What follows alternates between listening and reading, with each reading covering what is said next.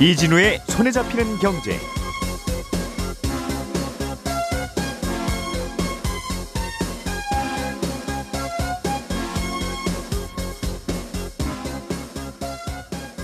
안녕하십니까 이진우입니다. 리튬, 니켈, 망간, 코발트, 텅스텐 음, 지금 말씀드린 이 광물들은 자동차, 비행기, 반도체 같은 중요한 것들을 만들 때 꼭 필요한 핵심 원료들입니다. 그리고 요즘 가격이 많이 올랐다면서 뉴스에 자주 등장하는 원자재들이기도 하죠. 문제는 말씀드린 이것들이 우리나라에서는 단 한 줌도 생산이 안 되고 있다는 건데요. 이 중에서 텅스텐은 내년부터 우리나라에서 채굴이 될지도 모르겠다는군요. 잠시 후에 이 내용을 좀 들어보겠습니다. 사우디아라비아가 자신들이 수출하고 있는 기름을 좀 싸게 가격을 낮춰서 팔기로 했습니다. 최근에 국제유가가 오르고 있어서 어, 가격을 높여도 이상할 게 없어 보이는데 굳이 이 시점에 가격을 내리려는 이유는 뭔지 이것도 좀 들어보겠습니다. 한 청취자께서 실손보험을 가입했는데 보험회사에서 건강보험 상한제 때문에 실손보험금 지급을 못하겠다고 하면서 심지어는 작년에 받은 보험금도 다시 반납하라고 연락이 왔더라. 반납을 해야 되면 하겠는데 이유를 좀 알고 싶다라는 질문을 주셨습니다. 그런데 실손보험 가입하신 분들 중에 병원비 많이 나오신 분들은 한 번씩 당할 수 있는 상황이라서 오늘 이 얘기 좀 자세하게 들어보겠습니다. 5월 11일 수요일 손에 잡히는 경제 바로 시작합니다. 오늘의 뉴스를 프로파일링 합니다. 평일 저녁 6시 5분 표창원의 뉴스 하이킥.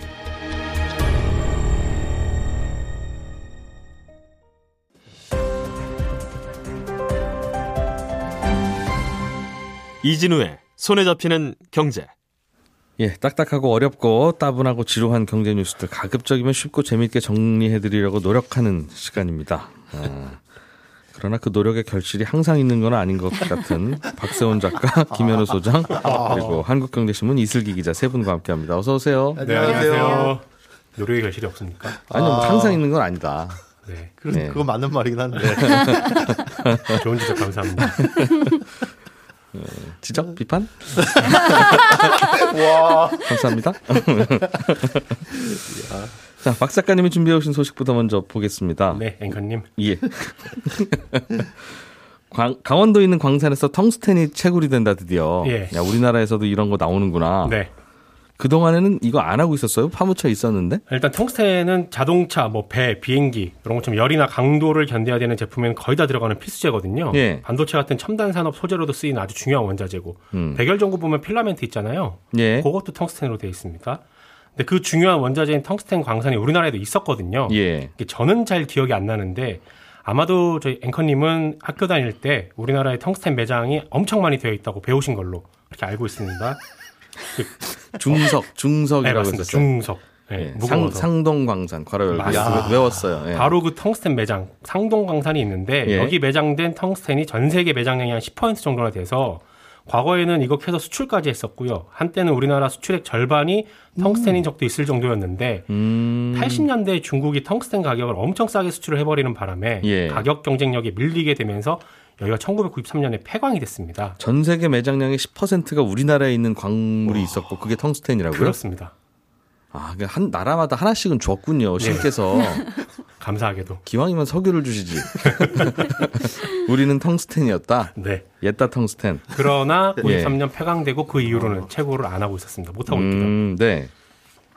그런데 그런데 이 그러면 우리는 텅스텐을 어디서 갖고 왔습니까 그 동안에는? 이것도 중국입니다. 아 중국이 파는 바람에 우리 광 그 사는 문 닫고 그렇습니다. 중국에서 사왔다. 네, 전 세계 예. 텅스텐 생산량이 한 70% 정도가 중국산인데 예. 우리나라도 거의 대부분의 텅스텐을 중국에 수입합니다. 2020년 기준으로 보면 6천만 달러 정도를 수입했거든요. 6천만 톤 아니고 6천만 달러입니다. 예. 이게 대략 연간 수입량이 한 98% 정도 되는 그런 마- 금액입니다. 많이는 안 쓰이는군요. 1년에 한 700억 원어치 정도 수입하면 그냥 그걸로 우리 다 쓰고 남는. 그렇습니다. 음. 뭐 작년 기준으로 아직 집계는 안 됐지만 2년 전보다는 조금 더 늘었을 걸로 추산하고 있습니다. 아무튼 예. 중국에서 대부분 가지고 오고 있습니다.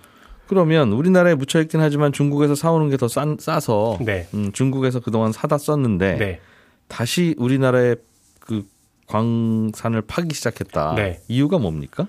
일단 좀 복잡한 과정이 있는데 이거 좀 생략하고 결과적으로만 말씀을 드리면 원래 이 광산의 개발권은 대한중석이라고 예. 국영기업이었어요. 여기가 음. 가지고 있었는데 그 폐광을 한 이후에 알몬티라고 전 세계적으로 유명한 캐나다 광산 개발 업체가 있거든요. 네. 여기에 2015년에 개발권이 넘어갔습니다. 캐나다 업체한테 우리나라 광산을 팔았다. 그렇습니다. 예. 그리고 이 알몬티가 한국에 법인을 세우고 이제 개발을 하겠다라는 건데 음. 아직 상동 광산에는 대략 5,800만 톤 정도 매장이 돼 있는 걸로 추정을 하고 있거든요. 캐다가 닫았다는 거잖아요. 그렇습니다. 예. 아직도 여전히 전 세계 매장량이 대략 한 10% 정도 가 되는 걸로 음. 추산을 하고 있습니다. 예. 그래서 어제 알몬티 한국 법인 쪽하고 통화를 해봤는데요. 지금은 채굴을 위한 준비를 하고 있는 상황이고 음. 아마도 내년 봄부터는 본격적으로 채굴에 들어갈 거다라는 답변을 했습니다. 음. 일단 두 가지가 궁금한데 하나는 이 광산을 7년 전에 샀다면서 왜 이제야 채굴하는 거냐 네. 또뭐 살짝 궁금하고 네, 지금까지는 중국에서 수입해서 썼다는 건 우리나라에서 캐도 중국산 사다 쓰는 것보다 비용이 더 나왔다는 뜻인데 네. 그 계산이 갑자기 달라졌나? 네. 왜 또 그러지 하는 생각도 들고요. 일단 1번부터 말씀을 드리면 네. 왜 7년 전에 사놓고 이제서야 하냐? 그동안 몇 번 시도는 했었습니다. 근데 광산 개발을 하려 그러면 투자금들이 좀 있어야 되는데 네. 그게 안 들어왔었어요. 그거 캐봐야 별 도움 안될것 같다. 이런 판단이 쓴 거죠. 그러다가 최근에 중국이 자기네 나라에서 나오는 원자재들을 전량 무기화하고 있잖아요. 음. 그러면서 원자재들 가격이 오르고 있고 텅스텐 가격 같은 경우에도 중국에서 우리 좀 관리할 거야라고 했더니 최근에 가격이 많이 올랐거든요. 그러면 이제는 캐서 요걸 만들어서 팔면 사업성이 좀 있겠다 싶었던 건지 광산을 개발할 자금들이 좀 모였습니다. 아니 이, 이 회사가 전 세계적으로 유명한 캐나다 광산 개발 업체라면서요. 알몬티. 네. 돈이 없어요? 뭐 이렇게 투자금을 모아야만 파요? 아, 대략 한 2천억 정도를 투자, 아, 그, 개발하려고 모아놨었는데, 예. 대략 한 1,500억에서 2천억 정도가 더 필요했던 음. 모양이에요, 투자금으로. 음, 근데 그래서 요거를 모으는 게 예, 지금쯤 들어와서 네. 이제 요 개발금 투자금 가지고 개발을 하겠다라는 건데 네. 그럼 다만 어제 제가 취재하면서 제가 들었던 게 하나 있거든요. 네. 그 말씀해주신 분 얘기로는 내년에 진짜 채굴을 할수 있을지 의문이다 이런 얘기를 하셨어요. 왜냐하면 업체 쪽에서는 이게 독일 쪽에서 투자를 받았다고는 하는데 네. 이게 사기는 사실 안 되는 거라서 음. 진짜로 투자금을 확보해서 채굴에 들어가는 건지 아니면 그냥 이렇게 약간의 뭐 다른 얘기를 하는 건지 음. 이건 조금 더 지켜봐야 된다. 뭔가 복잡한 계산이 있는. 모양이네요. 네. 음. 그래도 우리나라에서 뭔가 채굴이 되면 네. 음, 예전 같으면 뭐 수출 대체, 뭐 네. 국산화 이러면서 뿌듯해하기도 하고 뭐 나쁘지 않을 것 같은데요. 네. 좋은 그럼- 겁니까? 그럼 좋은데 예. 이렇게 해피엔딩으로 끝나면 참 좋을 텐데 아 텅스텐이 우리나라에서 채굴이 다시 된다고 해도 내년에 음. 채굴이 된다고 해도 그 텅스텐을 우리가 바로 사용은 못합니다. 왜 그러냐면 텅스텐 광산에서 바로 텅스텐을 캐내는 게 아니라 네. 텅스텐이 함유된 광석을 캐내고요. 그 광석에서 불순물을 제거한 다음에 다시 텅스텐만 쏙 빼내서 사용이 가능하게끔 만들어줘야 되거든요. 그건 뭐 웬만한 그 광물들이 다 그렇대요. 금도 순금이 어디서 나오는 게 아니래요. 그렇죠. 예, 은도 그렇고. 네. 예. 그래서 재련. 그, 아, 그렇죠. 재련이라고 하는데 재련 정련이라고 하는데 음. 우리나라에서는 불순물을 제거하는 것까지는 가능한데 네. 재련 정련 작업을 못 합니다. 왜 못하냐? 음. 그거 하는 업체가 없습니다. 하기야 뭐 그동안 안 캐냈었으니까 없었겠죠. 그렇습니다. 예. 그래서 알몬티 같은 경우는 그걸 캐낸 다음에 미국에 있는 재련 업체에게 보내기로 했고요. 네. 그 업체가 재련을 해서 판매를 하면 우리가 다시 그걸 수입을 해야 되는 아. 그런 상황입니다. 재련 업체를 다시 보내야 된다 그쪽에 그렇습니다. 캐나다나 미국에. 네, 그걸 다시 예. 사야 되는 거죠 완성품을. 예. 그래서 진짜로 재련하는 업체가 한 곳도 없나 싶어서 제가 어제 산자부 쪽에 확인 전화를 해봤거든요. 음. 예. 한 곳도 없다고 합니다. 그러니까 그동안 텅스텐이 나오면 그거 가지고 재련해서 먹고 사는 업체가 있었겠는데 네. 안 캐니까 네. 안 캐니까 당연히 이거 재련하는 업체도 없겠죠. 그렇습니다. 음, 한 군데 예. 업체가 있긴 했었습니다. 예. 2015년에 설립된 회사가 있긴 있었는데 음. 2년 전에 폐업을 한 걸로 추정이 됩니다. 왜냐하면 제가 이 업체를 한번 찾아봤거든요. 물어보고 싶어서. 근데 사무실이랑 공장이 지금 다 경매로 넘어가 있는 상황이라서 아마도 폐업을 하고 이제 우리나라에는 재련하는 음. 곳이 없는 걸로. 없다. 예. 그렇군요. 그러면 근데 앞으로 여기서 캐낼 거면 재련 공장 하나 세우면 안 됩니까? 그것도 뭐 다른 계산이 있나요? 그렇죠. 뭐 재련하는 기술이 대단히 어려운 건 아니라서 만들려면 만드는 거 어렵진 않은데 예. 뭐 예전에 텅스텐 많이 수출할 때는 재련하는 공장도 있었고요. 음. 그러다가 이제 말씀하신 것처럼 텅스텐을 우리가 못 구하니까 문들을 닫은 건데 이걸 다시 세우려면 예. 두 가지가 크게 고민입니다. 하나는 사업성.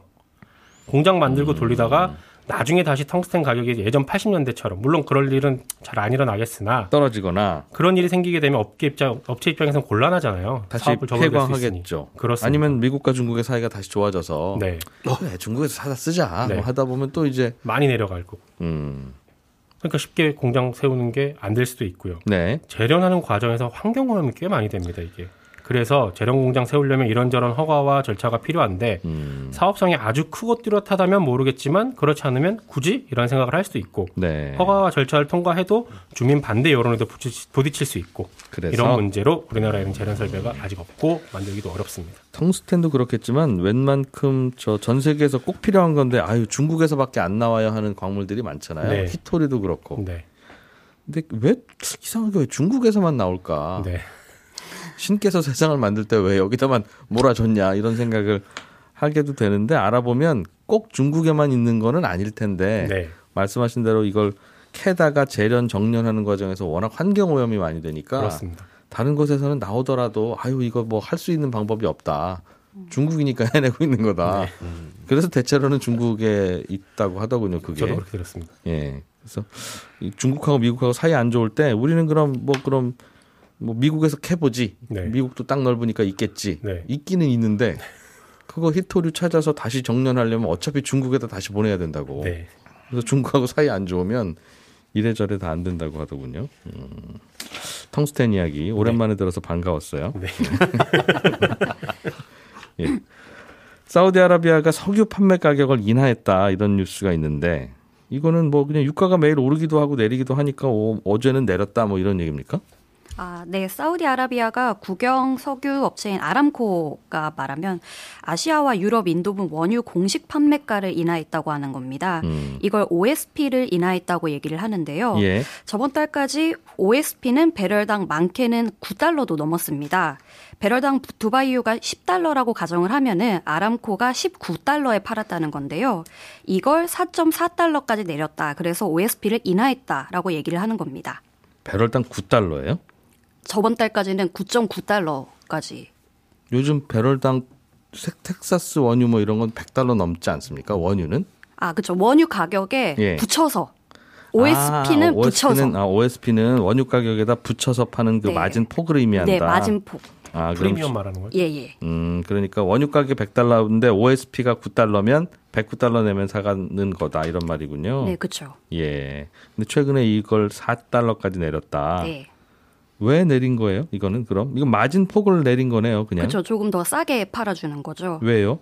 사실 장사하는 입장에서는 물건을 더 싼 값에 팔 이유가 없지 않습니까? 네. 뭐 사줄 사람이 예전만큼 없어지거나 아니면 공급자가 엄청 늘어나서 경쟁자가 많아져서 음. 그래서 둘중 하나여야지만 물건을 싸게 파는 건데요. 근데 이제 공급자가 폭발적으로 늘어날 수 있는 상황이 지금 아닙니다. 네. 왜냐하면 작년, 재작년부터 ESG라는 얘기 많이 들어보셨을 텐데 예. 이거를 굉장히 중시하는 경향이 전 세계적으로 굉장히 강해졌잖아요.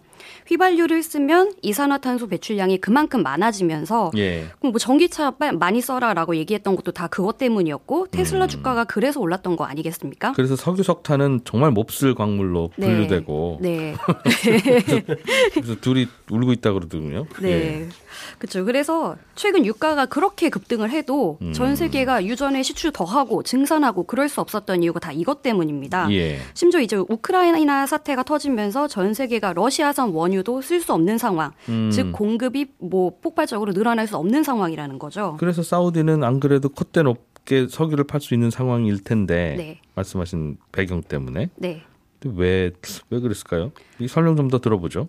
네, 그러면 이유가 딱 하나 남았는데 바로 수요 문제입니다. 음. 시장에서는 중국발 수요도나 우려를 사우디가 고려했지 않았을까라고 생각을 하고 있는데요. 네. 중국이 전 세계에서 가장 큰 시장인데 요즘 제로 코로나 정책이라고 해서 확진자가 조금 나오면 도시를 통째로 봉쇄하고 있거든요. 음. 중국에서 기름 사줄 사람이 좀 줄어들 것 같다. 그러니까 우리가 판매가 조금이라도 낮춰서 계속 사달라고 하자. 이렇게 얘기를 하는 겁니다. 음. 이렇다 보니까 OSP를 인하했다는 소식이 이제 시장에 전달이 되자 당일날 서부 텍사스산 원유 이걸 WTI라고 하는데 이 가격이 6% 급락하기도 했습니다. 아하. OSP라고 하는 거는 이제 사우디가 기름 팔 때 붙이는 가격표 같은 느낌인데 네. 여기도 상당히 민감하게 움직이니까 이게 오르내리는 걸 석- 앞으로 석유값이 이렇게 되겠구나라고 하는 뭔가 예측치로 사용할 수 있겠네요. 네, 맞습니다. 음. 아무튼 사우디가 석유를 파는 가격이 그만큼 내렸다는 거는 우리나라 휘발유 경유 가격도 이제 좀 낮아지는 겁니까 이제 싸게 들어올 테니까? 음, 물론 아람코 기름을 떼다가 파는 국내 정유사 입장에서야 예. 원가가 낮아지는 효과는 있습니다. 음. 그런데 정유사가 OSP 1달러 낮춰줬다고 해서 판매가에 바로 1달러를 깎아서 조정하고 그러지 않거든요. 가장 근본적으로는 국제 유가 그 자체가 중요를 합니다. 음. 그 정유사가 휘발유를 팔 때는 싱가포르 시장에서 거래되는 국제 석유 제품 가격을 기준으로 샀는데요. 거기서 거래되는 경유 휘발유 이런 가격 말씀인 거죠? 네. 정제하고 난 다음에 네, 나오는 맞습니다. 것들. 예. 네. 여기에 이제 환율, 수송비, 관세, 유통비 이런 것들을 다 더해서 이제 판매가를 음. 정하거든요. 그렇기 때문에 OSP가 내린다고 해서 즉각적으로 기름값이 내리는 그런 구조가 아닙니다. 음. 물론 이제 OSP 인하가 수요 둔화를 우려한 것이고 이에 따라서 국제 유가가 떨어진다면 물론 국내 휘발유 가격도 내릴 텐데요. 네. 다만 기름값이 올라가는 것보다 떨어지는 속도가 훨씬 더딥니다. 그게 이제 소비 패턴 때문에 그렇다고 얘기를 하는데 음. 기름 가격이 올라갈 때는 우리가 미리 주유를 빨리빨리 해놓잖아요. 예, 예. 왜냐하면 쌀 때 한 방울이라도 더 넣어야 하니까. 음. 그러면 이제 싼 값에 사놨던 기름 재고가 금방 떨어지게 되니까 상대적으로 비싼 물량이 더 빨리 들어오게 되고 그러다 보니까 기름값이 빨리 올라가고 그렇게 되는 건데 반대로 이제 기름값이 내려갈 때는 소비자들이 주유를 하지 않고 더 싸게 될 때까지를 기다리게 됩니다. 그러면 기존 기름이 먼저 팔려야지 싸게 들어온 더 싼 물량이 들어오는 건데 그렇지 않게 되니까 상대적으로 재고가 눌려 있는 기간이 길어지고 기름값이 내려가는 속도가 느려지고 하는 겁니다. 미리 비쌀 비쌀 때 만든 기름 다 팔고 나야 이제 싸진다 그런 말씀이군요. 네, 결국은. 맞습니다. 음. 그 원유 가격이 내렸다고 해서 휘발유 경유가 바로 내리는 건 아니고 네. 어, 싱가포르 시장에서 거래되는 휘발유 경유 가격에 따라서 우리도 움직인다. 네. 어, 우리가 싸고 그쪽이 비싸면 정유회사는 거기다 팔면 되니까. 음. 알겠습니다. 소한테 먹이는 사료값 내려간다고 해서 식당 등심 가격 바로 내리는 거 아닙니다. 뭐 그런 느낌하고 비슷한가 봐요. 네. 유류세가 이번에 꽤 내- 낮아졌죠. 그래도 그 네. 덕분에 유류세가 많이 붙던 휘발유는 더 많이 내려가고 유류세가 별로 안 붙어 있던 경유는 별로 더 안 내려가서 음. 요즘에는 경유나 휘발유나 아주 가격이 비슷해서 이럴 거면 휘발유차 샀지 그렇죠. 그렇죠. 하는 경유차 타시는 분들 원성이 아주 많던데 유류세 인하는 언제까지입니까 우리 이거? 이게 유류세 인하는 올 7월까지 하니까 이제 총 9개월입니다. 음, 네. 이제 기름값의 절반을 차지하는 게 이 유류세인데 예. 올해까지 총 4번밖에 안 했을 정도로 그렇게 많이 하는 게 아닙니다. 음, 이게 국세에서 유류세가 차지하는 비중이 17%에 달하고 유류세를 10% 인하할 때마다 1조, 2조 정도의 세수가 준다고 하거든요. 음, 그런데 이제 지금 인하폭은 20%에서 30%로 또 한 번 올린 상태니까 역사상 가장 높은 수준이고요. 네. 이게 제일 길었던 게 2008년 금융위기 때 총 10개월 한 게 제일 길었거든요. 그래서 정부 입장에서는 세수도 고려하면은 이 인하 조치를 언제까지나 가져갈 수 없을 것 같고 네. 이 인하 조치가 끝나면 기름값도 다시 오르게 되겠죠. 음. 그래서 실제로 2019년 9월에 10개월 동안 유류세를 인하했었는데 이 조치가 종료되자마자 휘발유가 리터당 58원이 오르기도 했었습니다. 이번에 유류세 인하도 꽤 생각보다 길게 가는 거다. 네. 이렇게 오랫동안 유류세를 깎아준 적은 없다 네. 이거군요. 알겠습니다. 자, 김현우 소장님, 네. 어, 실손보험 가입한 분께서 저희 저 홈페이지 게시판에 질문을 하나 올려주셨는데 네. 실손보험 가입했는데 병원비가 많이 나와서 그 많이 나온 병원비를 달라고 했다. 네. 그랬더니 건강보험 상한제, 네. 본인 부담 상한제 때문에 보험금 못 드리겠습니다. 이렇게 통보가 왔다고. 네, 그렇습니다. 그리고 이미 작년에 받으신 것도 다시 반납하시라고. 네. 이런 경우가 있어요? 아, 일단은 이 사안이 보험사와 계약자 사이에 굉장히 많은 분쟁이 발생을 하고 있고요. 요즘에? 예, 예. 지속적으로 지금 거의 10년째 발생을 하고 있습니다. 그리고 금감원하고 보험사 또 보건복지부의 주장과 해석이 달라서 굉장히 조심스럽다는 걸 먼저 말씀드리고 이제 시작을 할게요. 이 건강보험 본인 부담 상한제라는 걸 먼저 알아야 되는데 국민건강보험이 적용되는 보통 얘기하는 급여, 이 급여 음. 치료에 대해서는 연간 상한선을 정해두고 그 치료비를 초과하게 되면 나머지는 돌려주는 제도가 건강보험 본인 부담 상한제입니다. 그러니까 소득에 따라서 다른데 소득을 10개 구간으로 나눠서 예. 어, 적게는 최대 83만 원에서 많게는 예, 598만 원까지만 본인이 부담하면 나머지는 그냥 다 돌려주는 거예요. 아, 그럼 우리나라 국민이면 네. 실손보험에 가입했든 안 했든 네. 1년에 병원비가 이거 이상 나오면 이건 다 나라에서 그냥 됩니다. 그렇습니다. 아무리 부자라도 598만 원 넘어가면 나라에서 다 드립니다. 그리고 많이 가난하신 분은 83만 원만 넘더라도 나머지는 나, 드립니다. 드림 주겠습니다. 그렇습니다.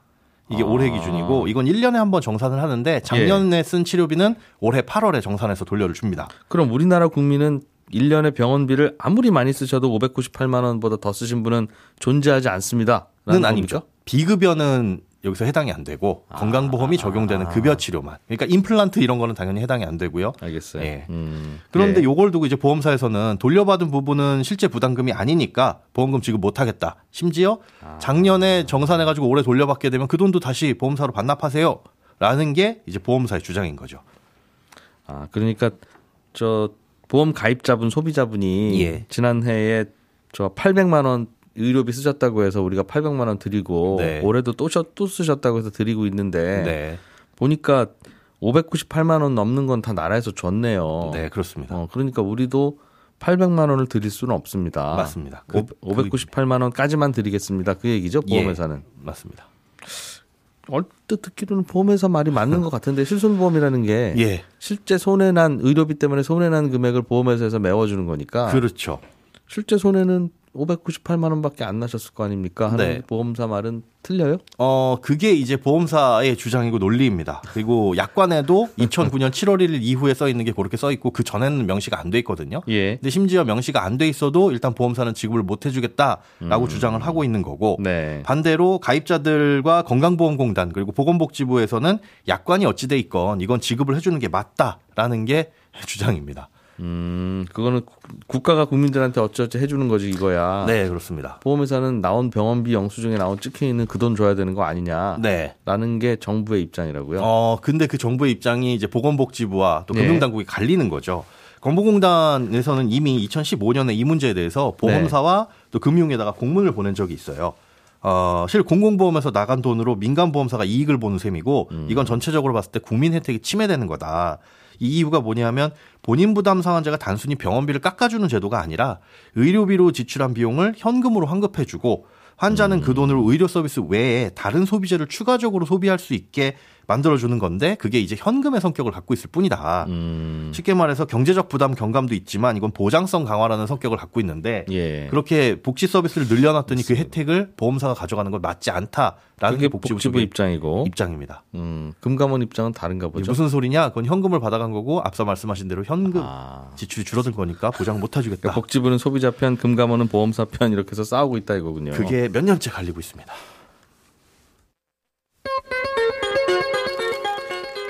예, 저는 11시 5분부터 이어지는 손에 잡히는 경제 플러스에서 또 한번 인사드리겠습니다. 잠시 후에 뵙죠. 이진우였습니다.